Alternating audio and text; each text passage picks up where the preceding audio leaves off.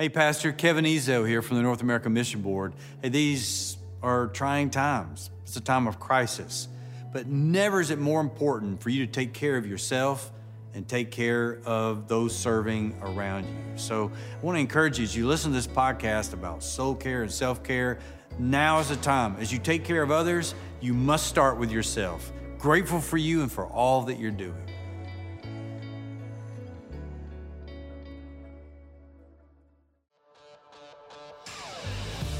Welcome to Quick Takes with Kevin, a weekly podcast about leadership, life, and ministry with Kevin Ezell, president of the North American Mission Board.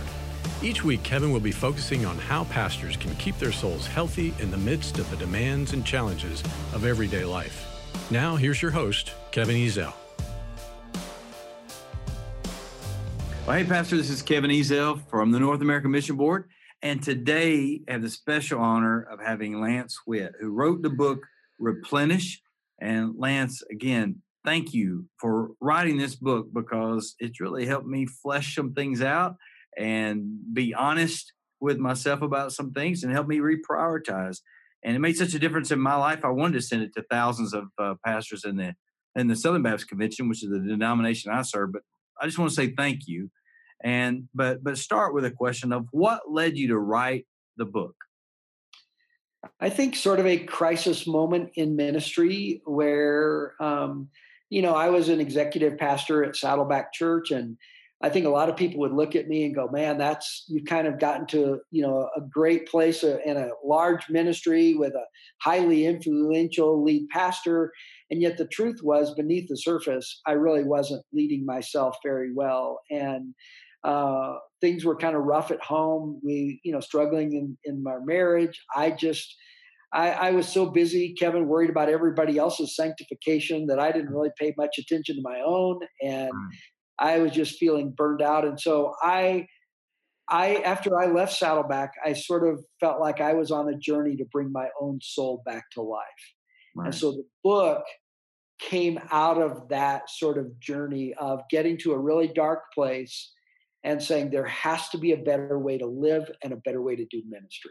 You know what I appreciate is like what you write, you articulate what I felt. I just never really knew how to say it sometimes. So I, I think, man, yeah, that's exactly what that he. That's exactly. It. There's so many bullseye moments as I read through it. But what are some of the reactions that you've received uh, from the book? Um, well, it's funny. The the the number one piece of feedback I get has nothing to do with the content. The number one piece of feedback I get from people is, I really love those short chapters. So, what I've decided is, even if your content is lousy, if you make it short enough, people can still digest it. So, um, but but the other thing I think I just hear from pastors is, again, like you you understand where I live in my day to day life as a pastor, and so that's been, um, I think, a huge piece of the feedback I've gotten is that I feel like pastors' souls have sort of connected with the message of the book. Well, what what are some of the bigger issues, if you don't mind me asking, that you sure. encountered as you work with pastors and churches?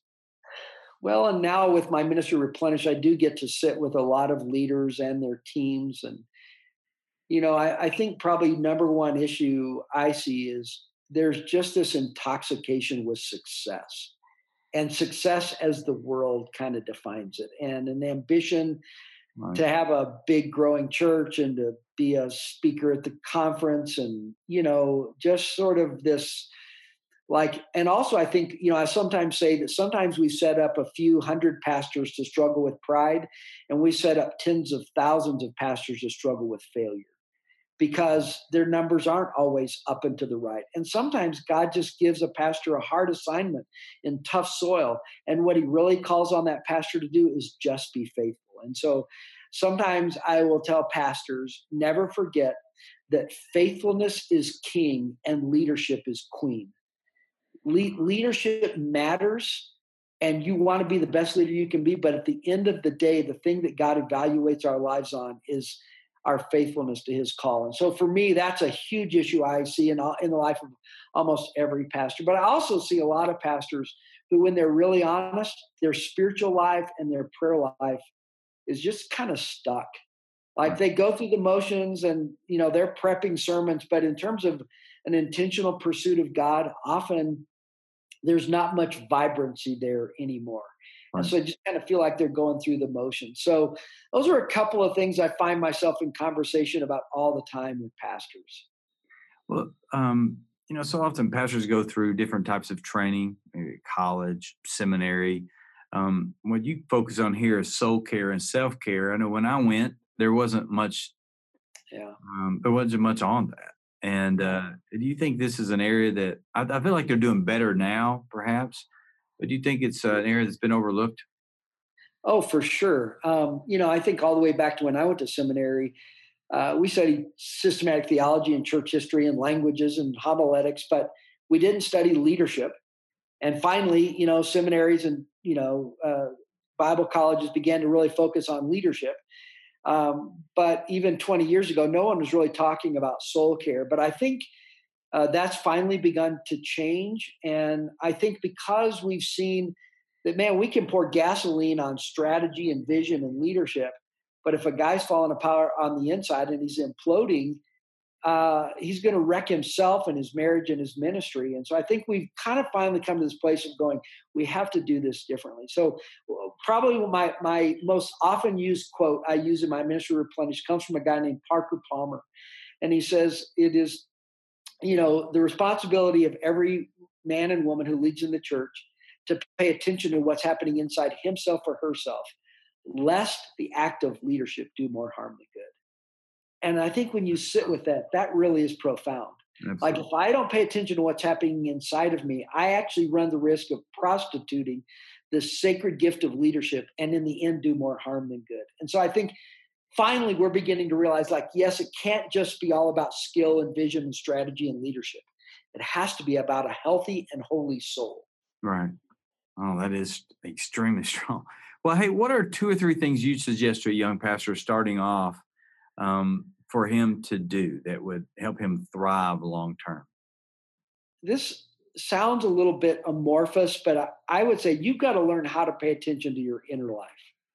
Like you've got to just not recognize theologically that you have a soul, but you actually have an inner life that you need to pay attention to. And I would describe my church's attempt to disciple me way back in the day, Kevin, as behavior modification It was all around, you know, start doing the right things, stop doing the wrong things. But what I didn't realize is that there was this whole underneath the waterline part of me that needed to be transformed that no one really talked much about the the level of my emotions and the brokenness from my family of origin and stuff like that that I never paid attention to and so I think part of what's allowing me to get healthier is doing some of that hard internal work around those internal scripts and um, some of the broken places inside of me.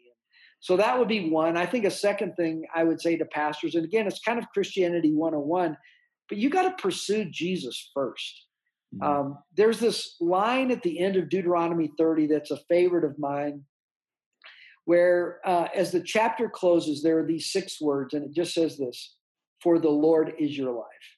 And I would say to you as a pastor, your church is not your life, your ministry is not your life.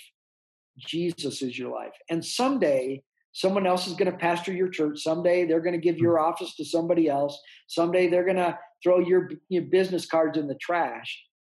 But if you've been making it about nurturing a relationship with Jesus, it's going to be okay. Right. Because your identity is not found in the name of the church you serve. Exactly. And um, so, one final thing I would say, if I could sit down and have a cup of coffee with a pastor, is learn how to have a healthy rhythm of life.